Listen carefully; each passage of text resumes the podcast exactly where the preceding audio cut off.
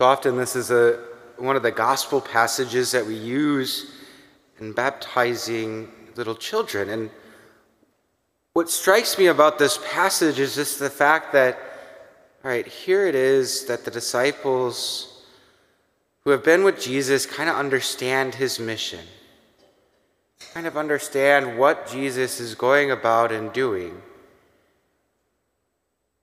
And what, do, what happens? Kind of had a slip up, right? They're preventing the children from coming to Jesus because they're trying to, to say, no, not yet. No, the Lord doesn't want to give you the graces yet. It's kind of like if you go, if you remember back to maybe when you're a child and you had to encounter those rides at the Ferris that says you have to be this tall in order to ride.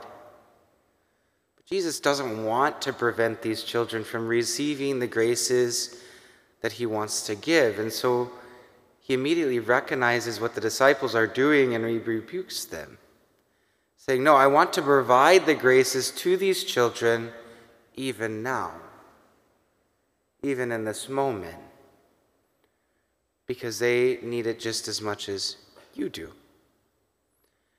And so maybe something for us to reflect on today is in my life as a follower of Jesus, as a disciple, as someone that has been baptized and are, is receiving the sacramental graces of our Lord, have there been moments where I've prevented people from sharing in those graces that the Lord wants to present to us?